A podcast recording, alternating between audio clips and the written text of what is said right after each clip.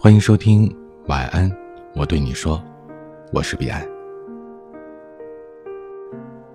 今晚分享的话题是：没事儿早点睡，有空多挣钱。想看更多刺猬足迹，可以到微信搜索“半个刺猬”，期待与你相遇。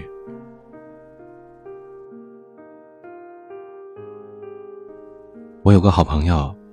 当年就曾因为失恋的影响，不仅丢了工作，甚至还丢了健康。那一年，她正满心欢喜的筹备着要嫁给当时的男朋友，可没想到，在婚期的前两个月，男朋友因为喜欢上了别人，和她提出了分手。因为这段持续了七年的感情，对她来说，几乎是霸占了她生命里最重要的位置。要将他抽离出来，一时间实在是太难接受了。他又试图去挽回那段感情，但都无能为力。于是，便引发了漫长的抑郁期。他整夜整夜的流泪，整夜整夜的失眠，滴水未进的躺在床上，一发呆就是一天。因为身心都没安顿好，更多的问题。接踵而至，他开始脱发，也得上了胃病，身体不好也进一步的影响到了情绪，情绪影响工作，一切仿佛陷入到了恶性循环。后来去看病时，医生给他提了个建议：没事儿，早点睡，有什么苦恼明天再去想。当他养足了精神，情绪和生理机能就恢复的很快。一切也都慢慢的步入了正轨。有个读者给我留言，问我怎样才能戒掉熬夜翻前任朋友圈的习惯。熬夜的人其实很困，只是心中一直有所期待和牵挂，他总是抱着下一秒可能会有惊喜的幻想，一再等待着。可是，被爱的人不流泪，幸福的人。不晚睡，值得你爱的人不舍得你熬夜，让你熬夜的人不值得你爱。熬夜解决不了任何问题，反而会让悲观情绪在深夜愈发的肆虐。倒不如到点了倒头便睡，养足了精神再去面对。一个能量满满的自己，生活还有什么坎儿，你迈不过去呢？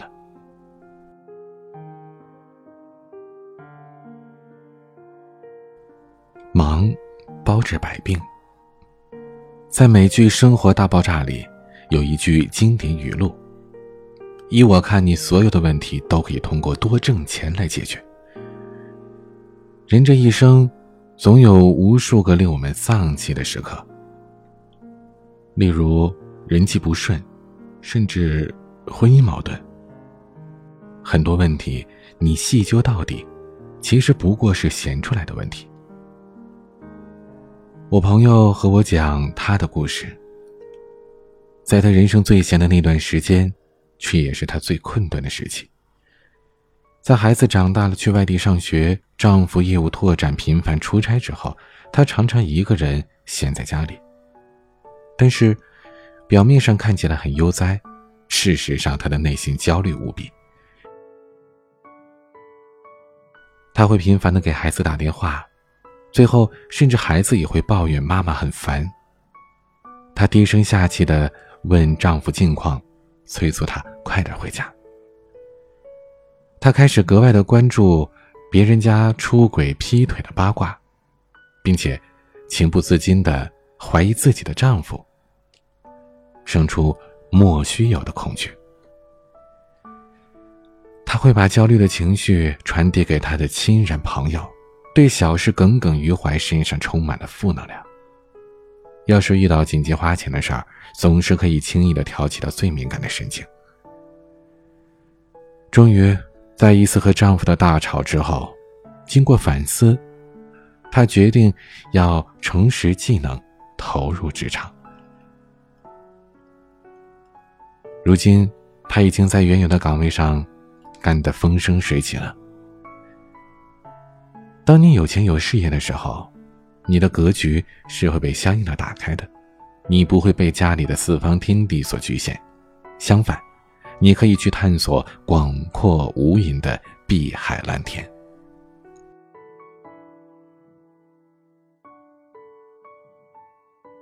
你没空去猜刚刚那个女人为什么白了你一眼，你也没空去追踪丈夫昨晚为什么晚了一个小时回家，更没有空一天给别人打 N 个电话去抱怨生活的繁琐。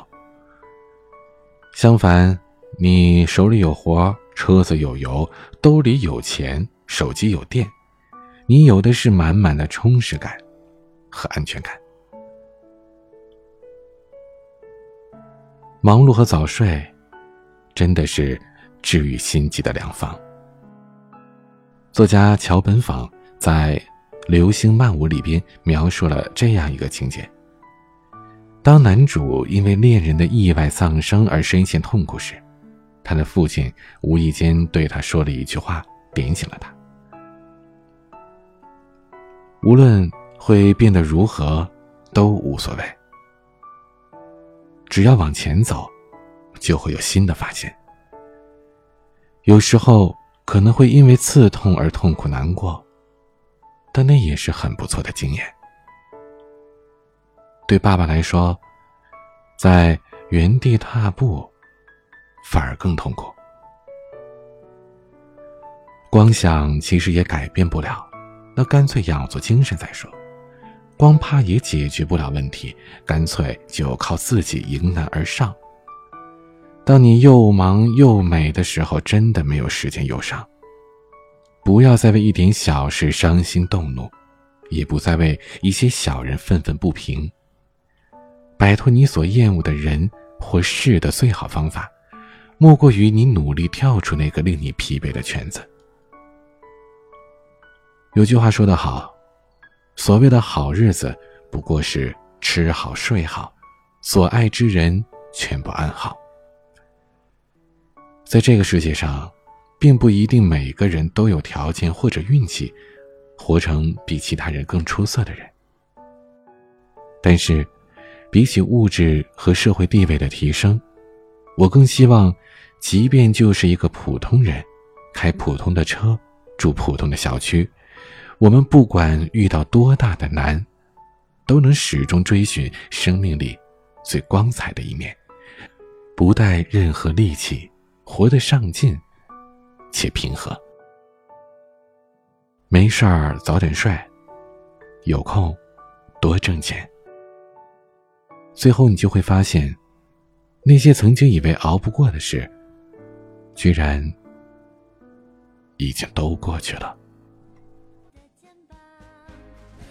今天的玩具是牛奶咖啡的。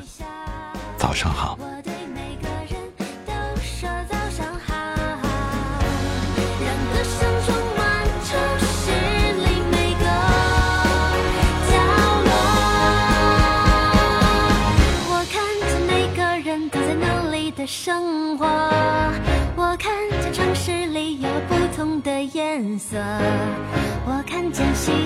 许多的笑脸。